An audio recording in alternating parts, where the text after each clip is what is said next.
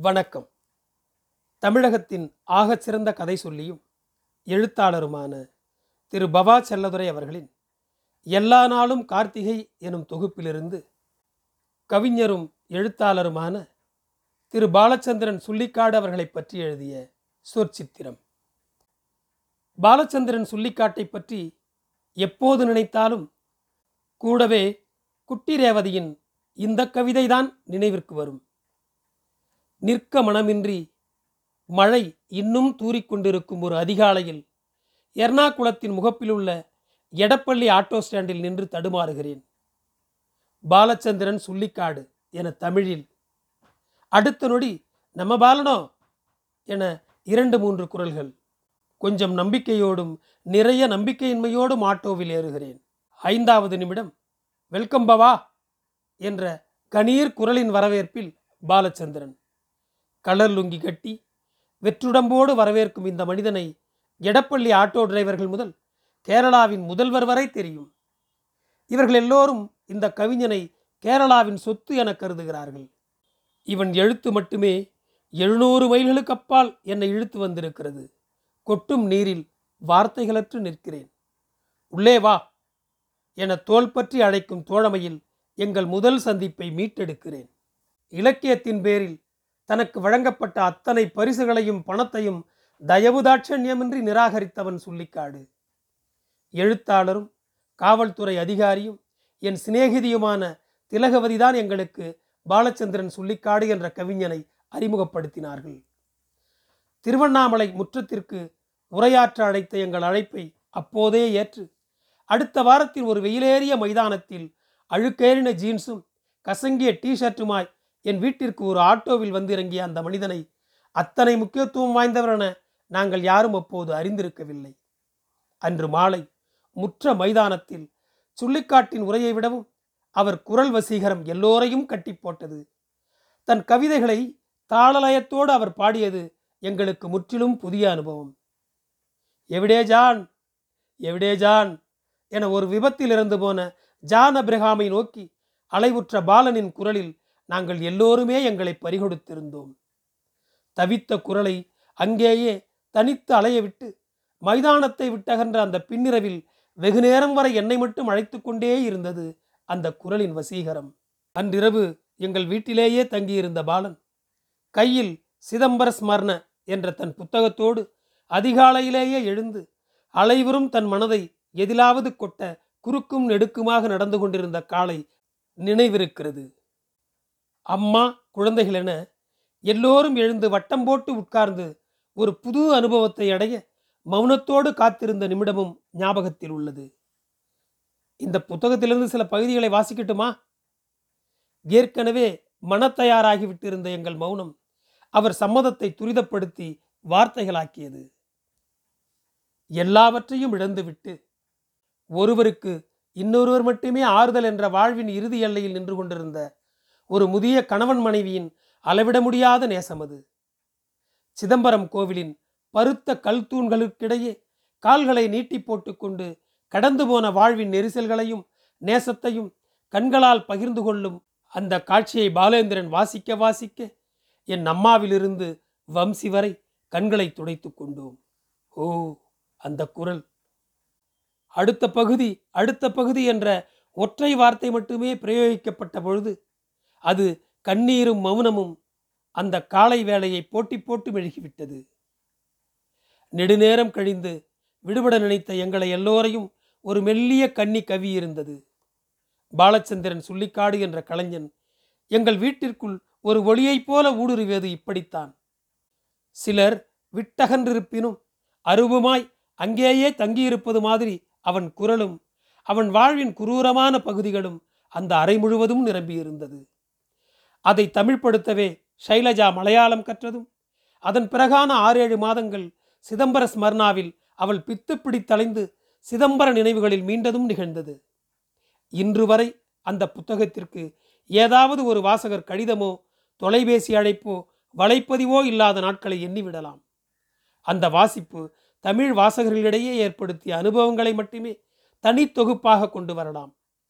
தவத்திரு பொன்னம்பல அடிகளார் தான் இதுவரை வாசித்த புத்தகங்களில் எந்த ஒரு புத்தகமும் தன்னை இப்படி அலைக்கழித்ததில்லை என்று நாலைந்து பக்கம் கடிதம் எழுதி இதுவரை இருநூற்றுக்கும் மேற்பட்ட மேடைகளில் இந்த புத்தகத்தின் பக்கங்களை நான் கண்ணீரோடு பகிர்ந்து கொண்டுள்ளேன் என சொன்னதும் அந்த அனுபவங்களின் அடக்கம். அது ஒரு கோடைகால ஆரம்பம்.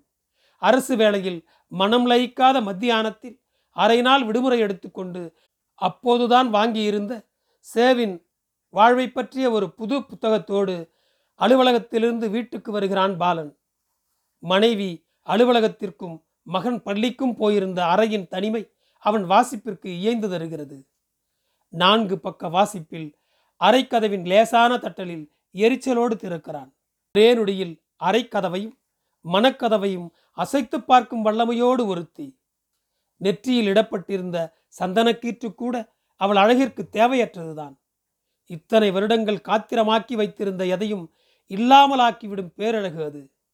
உடல் தடுமாற்றத்தை முடிந்தவரை மறைத்து அவளை உள்ளே அழைக்கிறான். அந்த அறை அவளால் எல்லாமுமாய் நிறைகிறது. தான் ஒரு சேல்ஸ் கேல் என்றும் மார்க்கெட்டில் புதிதாய் வந்திருக்கும் ஒரு ஊறுகாய் விற்பனைக்காக வந்திருப்பதாகவும் சொல்லிக்கொண்டே அவள் குனிந்து பையிலிருந்து ஊறுகாய் பாட்டில்களை வெளியே எடுக்கிறாள். வெண்ணெய் கட்டிகளின் வழுக்கல்களான அடுக்குகளில் தன்னை பறிகொடுத்து அவள் இடுப்பின் வனப்பில் வலதுகை பதிக்கிறான் பாலச்சந்திரன். அவள் பதட்டமாகி அவனை முடிந்த மட்டும் வலுவுடன் பொறிபறக்க அறைகிறாள். கையேடுறான் நாய. உடம்பு வித்து பிழைக்கணும்னு நினச்சா ஊறுகா வித்து ஏன் பிழைக்கணும்? சேல்ஸ் கேர்ள் தானே? கூப்பிட்டா உடனே படுத்துருவான்னு நினைச்சியா? ஒரு நிமிட இடைவெளி. வாழ்வின் வசீகரத்தையும் அவமானத்தையும் ரௌத்திரத்தையும் ஒரு சேர குடித்த கனமது. அவன் அப்படியே விக்கித்து போய் நிற்கிறான். அவள் நிதானப்படுகிறாள். பொங்கும் ஆத்திரத்தினூடே சம்பந்தமின்றி அவள் கல்லூரி ஆண்டு விழா கொண்டாட்டங்கள் நினைவுக்கு வருகிறது. அன்று வெற்றி பெற்ற ஒவ்வொருவருக்கும் பெரும் ஆறாவாரத்தினுடைய பரிசளித்த கேரளாவின் மிக பெரும் ஆளுமை இதோ என் முன் கூனி குறுகி ஒரு குற்றவாளியாய் மன்னிப்பு கோரும் முகத்தோடு நிற்கிறான். அவள் சட்டென தன் கோபத்திலிருந்து இறங்கி விடுகிறாள். மனிதனின் பலவீனத்தை தன் வசீகரத்தால் ஒரு நிமிடத்தில் துடைத்தெறிகிறாள் ஸ்ரீதேவி. எதையதையோ எனக்காக தாங்கிக் கொண்ட என் மனைவி விஜயலட்சுமி என் பொருட்டு இதையும் பொறுத்து கொண்டே அறையில் உடைந்து கிடந்த வளையல் துண்டுகளை பெருக்கி துடைத்தால் என தன் வாழ்வை நினைவு கூறுகிறான் இந்த கவிஞன். அவர் மனைவி அவருக்கு சமைத்து போடும் சராசரி அல்ல. சாகித்ய அகாடமி பரிசு பெற்ற கவிதாயினி. நவீன மலையாள கவிதையின் இன்னொரு முகம். தான் சேகரித்து வைத்துள்ளவை புத்தகங்கள் மட்டுமல்ல எழுதப்படாத வாழ்வின் நல் நினைவுகள். அவற்றை நான் அடைந்த அதே ஈரத்தோடு அப்படியே மன அறைகளில் அடைகாக்கிறேன் பவா. நினைவுகளின் அழுத்தத்தில் வருகிறது வார்த்தைகள். ஒருமுறை கேரள சாகித்ய அகாடமி நடத்திய பன்னாட்டு கருத்தரங்கை துவக்கி வைக்க உங்கள் ஊர் ஜெயகாந்தன் வந்திருந்தார். அவரை ரயில் நிலையத்திலிருந்து அழைத்து வந்து அறையில் சேர்ப்பது வரையிலான பொறுப்பை நான் விரும்பி ஏற்றிருந்தேன். எல்லாமும் திட்டமிட்டபடியே நிகழ்ந்தது. குளித்து முடித்து உடை மாற்றி கட்டிலில் அமர்ந்தவிடம் கேட்டேன். சாருக்கு என்ன வேணும்? ஃப்ரெஷ்ஷாக கஞ்சா? அதிர்வில்லை எனினும் அதிலிருந்தெல்லாம் எப்போதோ விடுபட்டிருந்ததால் எழுந்த சிறு அசைவினை அவர் கவனிக்கும் முன் கொச்சின்ல அது இப்போ எங்கே கிடைக்கும் நான் அறியல சார். அது எங்கே கிடைக்கும்னு உங்களை கேட்கலையே? எங்கூட மட்டும் வாங்க. ஒரு புது சீடனைப் போல் மிக நீண்ட எர்ணாகுளம் மகாத்மா காந்தி சாலையில் அவருடன் பேசாமல் நடக்கிறார். சின்ன பழைய பெட்டிக்கடை முன் இந்தியாவின் மிகப்பெரிய அந்த இலக்கிய ஆளுமை ஒரு பன்னாட்டு கருத்தரங்கை துவங்கி வைக்க வந்துள்ள சிறப்பு அழைப்பாளர் ஜெயகாந்தன் ஒதுங்கினார். நடப்பதெல்லாவற்றையும் சிறு குழந்தையின் குதூகலத்தோடு உள்வாங்கிக் கொண்டிருக்கிறார் பாலன். அழுக்கு லுங்கி கட்டி முண்டாமணியன் போட்டிருந்த அந்த தெத்துப்பல் முளைத்த பெட்டிக்கடைக்காரனும் ஜேகேவும் காதலர்களைப் போல ஒரு நிமிடம் கண்களால் பேசிக்கொண்டார்கள் அந்த நிமிட முடிவில் காகித பொட்டலம் ஜேகேவின் கைகளுக்கு மாறியிருந்தது. இரு பெரும் ஆளுமைகளின் முன் ஒரு உள்ளூர் கவிஞன் தன் இயலாமையின் பொருட்டு மௌனமாக நின்ற வெட்கமான கணமது பாலச்சந்திரனின் சிதம்பர நினைவுகள் தமிழ் வாசக பரப்பில் ஏற்படுத்திய அதிர்வில் பிரபல வாரப்பத்திரிகை ஒன்று இருந்தது. அதன் நிருபர் ஒரு புகைப்படக்காரரோடு அவரை சந்திக்க கொச்சின் போய் அப்போது பாலன் பணிபுரிந்த மாவட்ட கருவூல அலுவலகத்து கேண்டீனில் அவர் வருகைக்காக காத்திருந்தார். ஒரு நெருப்பு ஜுவாலையை சந்திக்க நினைத்த அந்த நிருபர்களுக்கு கிடைத்தது. எரிந்து முடிந்த ஒரு கரித்துண்டு மட்டுமே. நீங்க பார்க்க நினைத்த பாலன் செத்துப்போய் பல வருடங்கள் ஆகிறது. இப்போது பார்ப்பது வெறும் ட்ரெஷரி எம்ப்ளாயி எஸ். பாலச்சந்திரன் மட்டும்தான். இந்த பதிலில் தெரிந்த வெறுமையினூடே நீடித்த தன் ரயில் பயணத்தை பற்றி அந்த நிருபர் என்னிடம் தனியே சில மணி நேரங்கள் பகிர்ந்திருந்தார். தன் நண்பனும் இயக்குனருமான ராஜீவ்நாத்தின் அழைப்பின் பேரில் சென்னையில் ஒரு பிரபலமான மனிதனின் வீட்டு முகப்பில் இவர்களுக்காக மட்டும் ஏற்பாடு செய்யப்பட்டிருந்த மதுவிருந்தில் கலந்து கொள்ள சம்மதிக்கிறான். அந்த வீட்டின் முகப்பில் நின்று கைகூப்பி இவர்களை வரவேற்றது தென்னிந்தியாவின் நடிப்பு சக்கரவர்த்தி சிவாஜி கணேசன். ஒரு நிமிடம் பாலன் உடைந்து போகிறான். சின்ன வயசில் வீட்டை விட்டு வெளியேறி சாப்பிடவும் தூங்கவும் இடமின்றி எர்ணாகுள பஜார் வீதிகளில் அனாதையாய் அலைவுற்ற நாட்களின் ஞாபகங்கள் பொங்குகின்றன. சினிமா தியேட்டர்களில் புதிய படங்களின் வருகையை அறிவிக்கும் வண்டிகளில் நின்று கொண்டு இன்று மாலை ஆறு முப்பது மணிக்கு ரீகல் தியேட்டரில் தென்னிந்திய நடிப்பு சக்கரவர்த்தி நடிகர் திலகம் சிவாஜி கணேசன் நடிக்கும் தங்கப்பதக்கம் என்று கத்தி குரல் விற்று பிழைத்த அந்த சிறுவயது பையன் பாலச்சந்திரன் அவன் முன் வருகிறான். காலம் என்கிற பிரம்மாண்டத்தின் முன் எல்லாமே மாறுதலுக்குட்பட்டவை என்பதை சிவாஜி கணேசனே அவன் கைப்பிடித்து தன் மாடிக்கு அழைத்து போனதையும் அவர் கையாலேயே அளவான மது ஊற்றி சோடா கலந்து கொடுத்ததையும் உணர்வு பொங்க விவரித்திருக்கிறார் பாலன். கடந்த ஆண்டு சுள்ளிக்காட்டின் அழைப்பின் பேரில் அவர் மகன் திருமணத்திற்கு நான் குடும்பத்தோடு கொச்சின் போனேன். அந்த திருமண நிகழ்வின் எளிமை பற்றியே தனியே எழுத வேண்டும். கொச்சின் நகரின் பிரதானமான விக்டோரியா சிற்றரங்கில் மாலை ஏழு மணிக்கு துவங்கியது அந்த திருமண வரவேற்பு. சாதாரண உடையில் மணமக்கள் மேடையில் அவர்களுக்குள் பேசிக்கொண்டிருந்தார்கள். மொத்தமே இருநூறுக்கும் குறைவானவர்களே அழைக்கப்பட்டிருந்தோம். விருந்தினர்களோடு போடப்பட்டிருந்த இருக்கைகள் மணமக்களை நோக்கி அல்ல. விருந்தினர்களை மையப்படுத்தியே போடப்பட்டிருந்தது. அறையின் ஒரு மூலையில் இடப்பட்டிருந்த மேசையில் மிக மிக எளிமையான உணவுகள் மட்டுமே அடுக்கி வைக்கப்பட்டிருந்தது. விருந்தினர்கள் தங்களுக்கானதை எடுத்துக்கொண்டு ஏதாவது ஒரு இருக்கையில் தங்களுக்கு பிடித்த நண்பர்களோடு உட்கார்ந்து பரபரப்பில் இழந்த சந்தோஷத்தை மீட்டெடுக்க முயன்ற தருணங்களை தரிசித்தேன். என் பின்தோளில் விழுந்த அடியில் திரும்பி பார்த்தால் மம்மூட்டி. ஒரு புது கோடிக்கரை வேட்டியை மடித்து கட்டிக்கொண்டு தன் பத்திரிகை நண்பர்களை எனக்கு அறிமுகப்படுத்தினார். இந்த இருநூறு பேரில் பதினாறு பேர் கேரளாவின் தற்போதைய அமைச்சர்கள் என்ற செய்தியில் ஆர்வமுற்று அவர்களை அடையாளப்படுத்த முயன்று தோற்றேன். ஒருவரும் தங்கள் உதவியாளர்களை கூட உள்ளே அழைத்து வரவில்லை. கேரள அறிவுலகம் திரையுலகம் அரசியல் மூன்றும் இந்த இருநூறு பேரில் அடக்கம் என்பது போன்ற எளிமையான திருமணம். ஒரு தமிழ் மனத்தின் ஏமாற்றத்தையும் ஆர்வத்தையும் அடக்க முடியாமல் அங்கேயே பாலச்சந்திரனிடம் கேட்டேன்.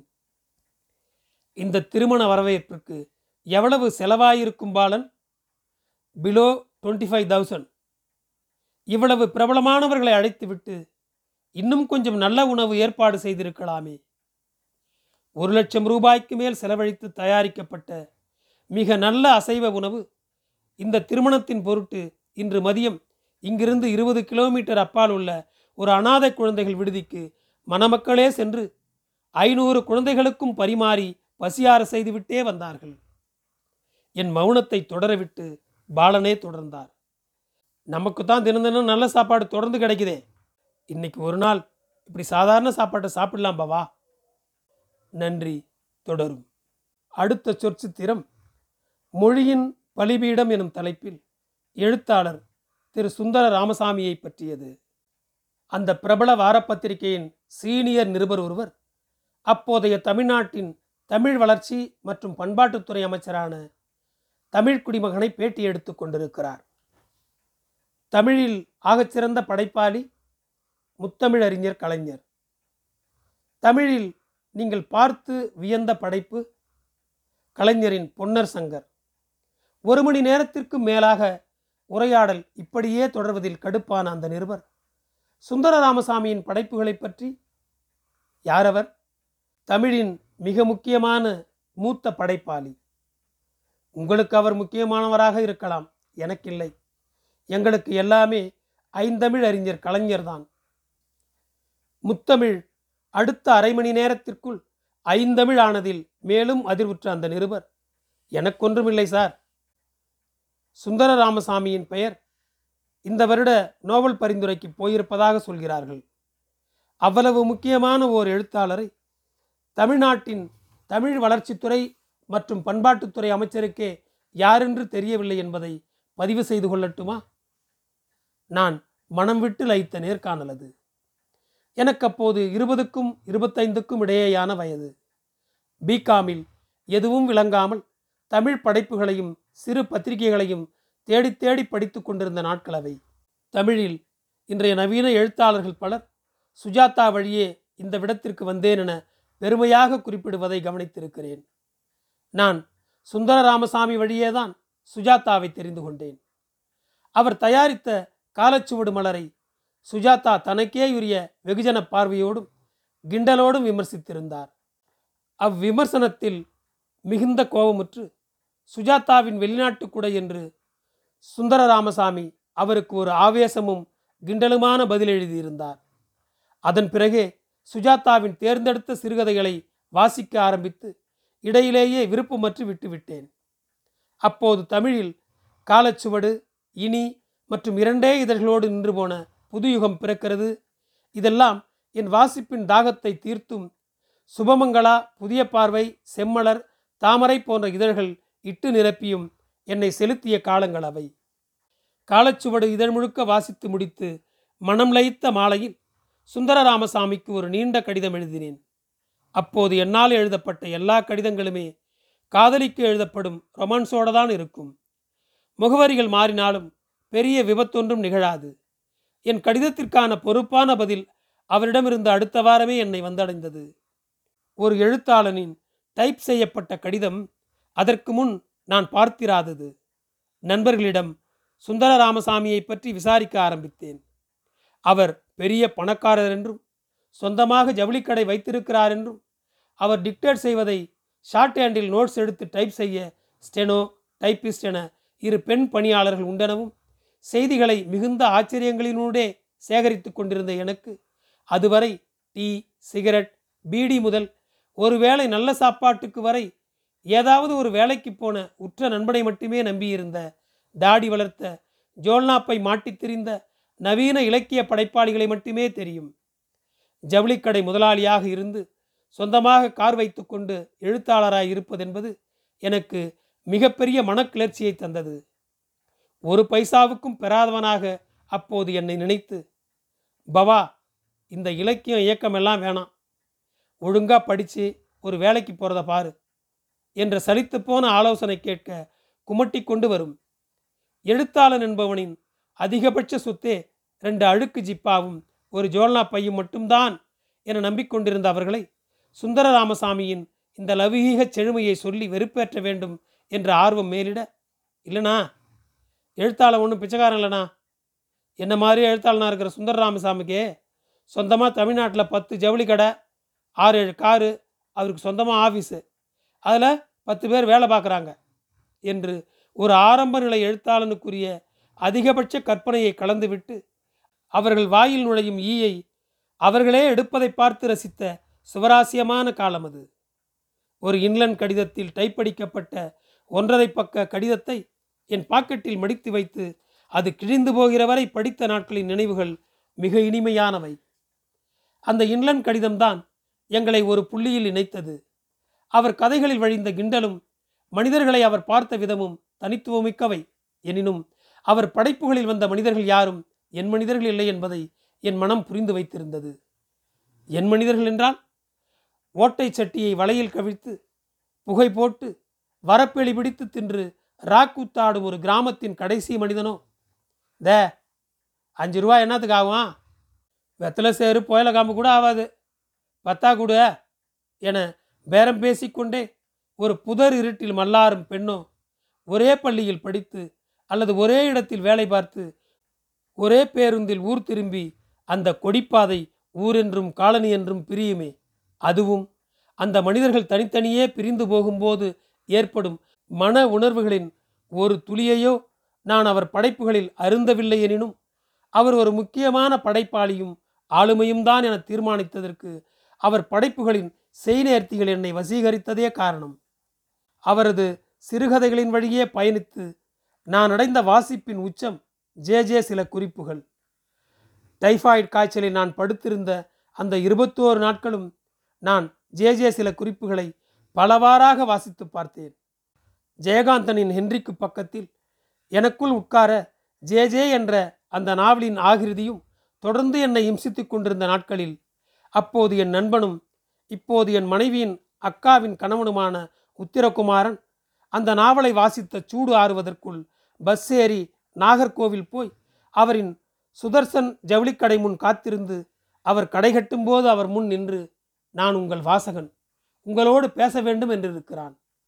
அவர் திரும்பி ஒரு புன்னகையை மட்டும் உதிர்த்துவிட்டு அன்றைய வியாபார கணக்கு முடித்து அவன் கைப்பிடித்து அழைத்து தன்னுடைய அம்பாசிடரில் ஏற்றிக்கொண்டு டிரைவரை பார்த்து வீட்டுக்கில்லை கன்னியாகுமரிக்கு என உத்தரவிடுகிறார். கார் கன்னியாகுமரியின் பிரம்மாண்ட கடற்கரையை அடைந்த பிறகும் அந்த எழுத்தாளனும் அவர் வாசகனும் பேச எதுவுமற்று உட்கார்ந்திருக்கிறார்கள். அரபிக்கடலின் அந்த பிரம்மாண்டத்திற்கு முன் அந்த இருவரும் அற்ப பதர்களைப் போல நீண்ட நேரம் பேச்சற்று உட்கார்ந்திருந்ததாக உத்ரா சொன்னான். அவர்கள் திரும்பி நாகர்கோவில் வரும் வழியெங்கும் பெய்த அடைமழியே போதுமென முடிவெடுத்து மௌனத்தை இன்னும் நீட்டித்தபோது கார் சுந்தரராமசாமியின் வீட்டு வாசலில் நிற்கிறது. அன்றிரவு உணவை அவர் வீட்டிலேயே முடித்துக்கொண்டு புறப்படுறேன் சார். இது உத்ரா. சரி வாங்க. இது சுந்தர ராமசாமி வினோதங்களின் மொத்த குவியல்கள்தான் எழுத்தாளனும் வாசகனும். இந்த சந்திப்பையும் உரையாடலையும் எழுத்தாளர் வாசகனின்றி யார் நிகழ்த்தியிருப்பினும் அவர்களுக்கான இடம் எதுவென்பதை யோசிக்கும்போது மனம் குதூகலித்து கெக்களிக்கிறது. படைப்பாளிக்கு மட்டும் சமூகம் வழங்கியுள்ள கௌரவ அனுமதி இது. சுந்தர ராமசாமி மத்தியதர வியாபார சமூகத்தின் கொஞ்சம் மேலடுக்கில் உட்கார்ந்திருந்த மனிதர்களை தன் படைப்பில் அள்ளி எடுத்திருக்கிறார். அவனின் பேரன்பு பேராசை களவாணித்தனம் எல்லாவற்றையும் தன் கவித்துவ மொழியால் செய்நேர்த்தியாக்கியுள்ளார். அதீத திறமையுடன் அதே அளவு பொறுப்போடும் கொஞ்சம் கூடுதல் உரிமையோடும் தன் ஜவுளிக்கடையில் வேலை பார்க்கும் அந்த பார்வையற்ற ராவுத்தர் பாயின் மீது லேசான ஈகோ விழுகிறது அந்த கடை முதலாளிக்கு. அவரை ஏதாவது ஒரு நாளில் அவமானப்படுத்திவிட ரகசியமாய் தீர்மானிக்கிறது அந்த கள்ள வியாபார மனசு. ரம்ஜான் பண்டிகைக்கு முதல் நாள் அது லேசான குரூரத்தோடு ஏதோ சகல நியாயம் மாதிரியே அந்த கடையில் அரங்கேறுகிறது. எப்போதோ திட்டமிடப்பட்ட அந்த நாடகத்தில் நடிக்க தெரியாமல் ராவுத்தர் பாய் ஒடிந்து விடுகிறார்.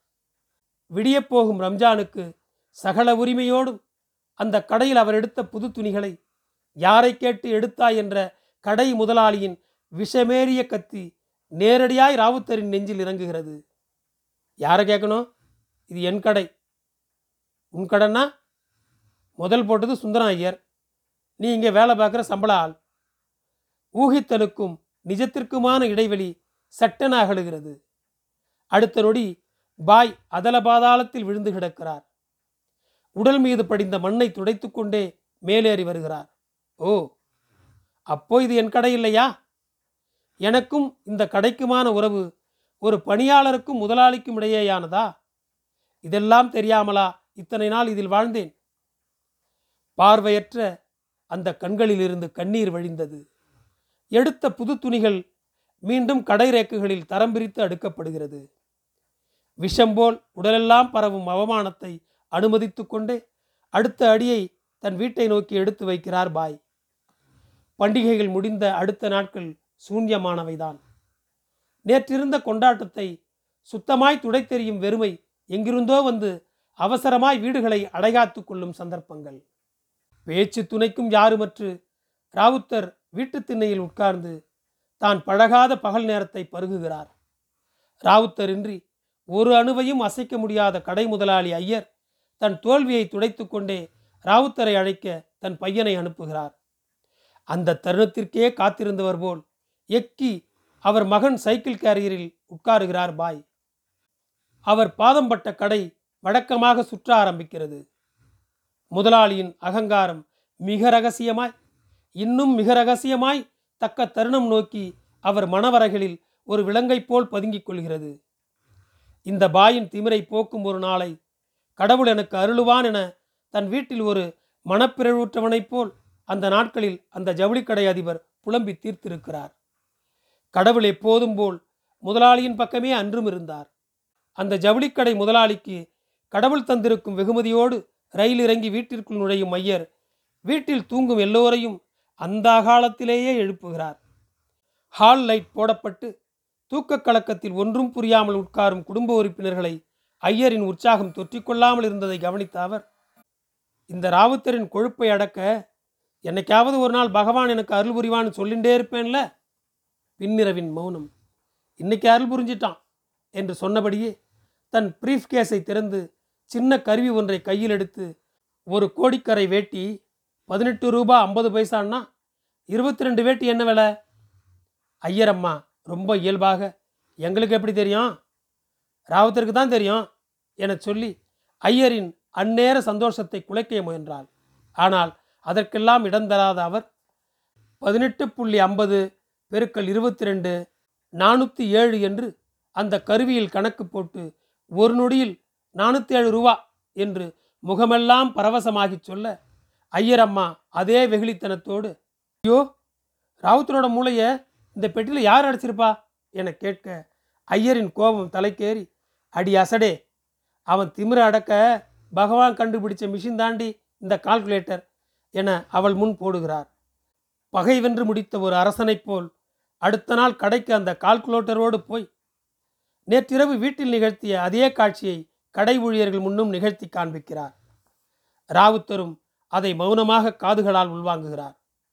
ஐயர் ஒரு அற்ப புழுவென ராவுத்தரை பார்த்த பார்வையை எதிர்கொள்ள நல்ல வேளை பகவான் ராவுத்தருக்கு கண்களை தராமல் இருந்தான். ஒரு பக்கம் அற்ப குரூரத்தோடும் இன்னொரு பக்கம் பெரும் காயத்தோடும் அக்கடை நாட்களை நகர்த்துகிறது. ராவுத்தர் தன் முக்கியத்துவம் இழந்து கல்லாவுக்கருகில் போடப்பட்டுள்ள ஒரு மரஸ்டூலுக்கு வந்து விடுகிறார். அவர் இல்லாமல் இருப்பினும் நட்டம் ஒன்றுமில்லை வியாபாரம் மந்தமான ஒரு நாள் மாலை நாலு மணி வாக்கில் கல்யாணத்துக்கு புடவை எடுக்க வேண்டி ஒரு கோஷ்டி உள்நுழைகிறது. இருபத்தி அஞ்சு சுங்குடி சேலை வேணும். ஒரு சிறு அலசலுக்கு பின் சுங்குடி சேலை ஸ்டாக் இல்லை என்று பதில் வருகிறது. அவர்கள் வெளியேறப் போகும் நேரம் ராவுத்தரின் குரல் உரத்து ஒழிக்கிறது கொஞ்சம் நில்லுங்க. கல்யாண கூட்டத்தின் அசைவின்மையை ராவுத்தர் மௌனத்தால் உணர்கிறார். கடை அவர் சொல்லுக்கு நிசப்தமாகிறது. மணி ஏழாவது ரேக்குகிட்ட ஒரு ஸ்டூலை போட்டு ஏறு. அந்த கடை பணியால் ஸ்டூல் மீது ஏறி நின்று பார்க்கிறான். மேலே ஆறாவது தட்டியில் பாரு பார்க்கிறான். நாற்பதுக்கும் மேற்பட்ட சுங்குடி சேலைகள் அடுக்கில் இருப்பதை பார்த்த அந்த பணியாளன் ஆச்சரியமுற்று கூவுகிறான். ஆமாம் பாய் நாற்பது புடவைக்கு மேலே இருக்கும் பாரு. ம் இப்படி சரக்கு வச்சுக்கிட்டே இல்லைன்னு சொன்னால் ஐயர் போட்ட முதல்ல என்ன ஆகுறது ஐம்பது சுங்குடி புடவை வாங்கி இதுவரை ஆறு மட்டுமே விற்று மீதி நாற்பத்தி நான்கு புடவை ஏழாவது ரேக்கில் ஆறாவது தட்டில் இருப்பது மட்டுமல்ல அந்த கடையில் இண்டு இடுக்குகளெல்லாம் ராவுத்தர் மனதாலும் உடலாலும் வாழ்கிறார் என்பதை உணராத ஐயரின் மனக்கதவு லேசாய் ஆட்டம் தருகிறது. ஆனாலும் கதவின் தாழ்பால் மூடப்பட்டே இருக்கிறது. அந்த மாதம் பதினேழாம் தேதி பில் கட்டாததால் கடைக்கு மின்சாரம் துண்டிக்கப்படுகிறது. கடை முதலாளி முதல் பணியால் வரை பதைக்கும் போது லேசான ஒரு குரல் உள்ளடங்கி ஒழிக்கிறது கால்குலேட்டருக்கு பதினஞ்சாம் தேதி கரண்ட் பில் கட்டணும்னு தெரியாதுல்ல? ராவுத்தரின் கரம் பற்றி அழைத்து போகும் கோமதி என்ற சிறுமி கேட்கிறாள். உன்னை பார்த்தா பாவமாக இருக்கு தாத்தா. ஏம்மா இந்த கடையில் நீ எப்படி இருந்த தாத்தா? இப்போ உன்னை ஒரு மூளையில் ஸ்டூல் போட்டு உட்கார வச்சுட்டாங்களே தாத்தா. ஒடியாசடே அப்பெல்லாம் நான் கணக்கு பிள்ளையா இருந்தேன். இப்போ நான் ஜெனரல் மேனேஜர் ஆயிட்டேன். சுந்தர ராமசாமியின் ஆகச்சிறந்த படைப்பியக்கத்திற்கு இந்த கதை ஓர் உதாரணம். எல்லா கதைகளையுமே அவர் வரி வரியாய் எழுத்தெழுத்தாய் செதுக்கினார். தன் படைப்பிற்கு உண்மையாய் வாழ்ந்தார். நான் ஒவ்வொரு முறையும் என்ன புத்தகங்கள் வாசிக்க வேண்டும் என்ற பட்டியலை மிகுந்த அக்கறையோடு எனக்கு அனுப்பி வைப்பார். ஒற்றை வைக்கோல் புரட்சி முதல் செம்மீன் வரை நான் படித்தது அந்த பட்டியலில் இருந்துதான். பட்டியலில் நான் நிராகரித்த புத்தகங்களும் உண்டு. ஆயிரத்தி தொள்ளாயிரத்தி தொண்ணூற்றி ஒன்பதில் ஒரு நவம்பர் மாத மழையினூடே என் விருப்பத்துக்கு வேண்டி திருவண்ணாமலைக்கு வந்தார். அம்முற்றத்தில் அவர் ஆற்றிய உரை அதற்கு முன்னும் பின்னும் பழக்கமில்லாதது. ஒரு எழுத்தாளனின் உரை என்பது எப்படி இருக்க வேண்டும் என்பதை முழுவதுமாக உணர்ந்த இரவு அது. ஒரு எழுத்தாளன் தன் வாசகர்களோடு நேரடியாய் பேச வேண்டிய அவசியமில்லை. டால்ஸ்டாயும் தாஸ்தாவேஸ்கியும் இல்லாமலேயே அவர்களின் அமரத்துவமான படைப்புகளை நாம் வாசிக்கிறோம். இப்படியான கூடங்களில் கிடைக்கும் நேரடியான உற்சாகத்திற்கு அவன் எழுத்தை பலி கொடுத்து விடுவான். ஆகவே நான் பேச்சில் நம்பிக்கையற்றவன் என ஆரம்பித்து ஒரு நல்ல உரை என்பது அந்த உரையை அதை பேசியவனே ஒளிநாடாவில் கேட்டு எழுதுகிற போது ஒரு வார்த்தையும் உதிராமல் இருக்க வேண்டும். அப்போது அவன் தெரிந்து கொள்ளலாம் தன் எதிரில் உட்கார்ந்திருப்பவனை ஏமாற்ற மகிழ்விக்க தான் என்னவெல்லாம் செய்திருக்கிறோம் என்பதை. முற்றம் முடிந்து வீடு திரும்பிய அன்றிரவு ஒரு மணிக்கு மேல் அவர் அன்று பேசிய உரையை டேப் ரிகார்டரில் போட்டு கேட்டேன். ஒரு வரியையும் அதிலிருந்து நீக்கிவிட்டு அச்சேற்ற முடியாத அடர்த்தியான உரை அது. அதுவரை இலக்கிய உரைகள் மீது எனக்கு இருந்த பார்வையை சுந்தர ராமசாமி தான் முற்றிலும் மாற்றினார். பிபிசியில் சுந்தர ராமசாமியை பேட்டி எடுக்க வந்திருந்த ஒரு பெண் நிருபர் கேட்கிறார் உங்கள் கதைகளின் மாஸ்டர் பீஸ் எல்லாமே. இது சுந்தர ராமசாமி இருப்பினும் ஏதோ ஒன்று பிரத்யோகமாக எனக்கு என் படைப்புகள் எல்லாமும் முக்கியமானவைதான். ஆனால் என் நண்பர் சி. மோகன் எப்போதுமே ரத்னாபாயின் ஆங்கிலம் என்ற என் சிறுகதை தான் என் படைப்பின் உச்சம் என்கிறார். என் நண்பருமான சி. மோகனிடம் கேட்டேன் எப்படி சார்? ரத்னாபாயின் ஆங்கிலம் அவ்வளவு முக்கியத்துவம் வாய்ந்தது? எப்போதும் போன்ற நிதானத்துடன் அவர் சொன்னார். அந்த ரத்னாபாய் வேறு யாரும் இல்லை பாபா ராமசாமி சார் தான் மொழிக்கு தன்னை முழுக்க ஒப்பு கொடுத்தவனின் பழி பீடமது நன்றி. தொடரும். என் குரல் உங்களை பின்தொடர ஃபாலோ பட்டனை அழுத்துங்கள். உங்களுக்கு மீண்டும் நன்றி.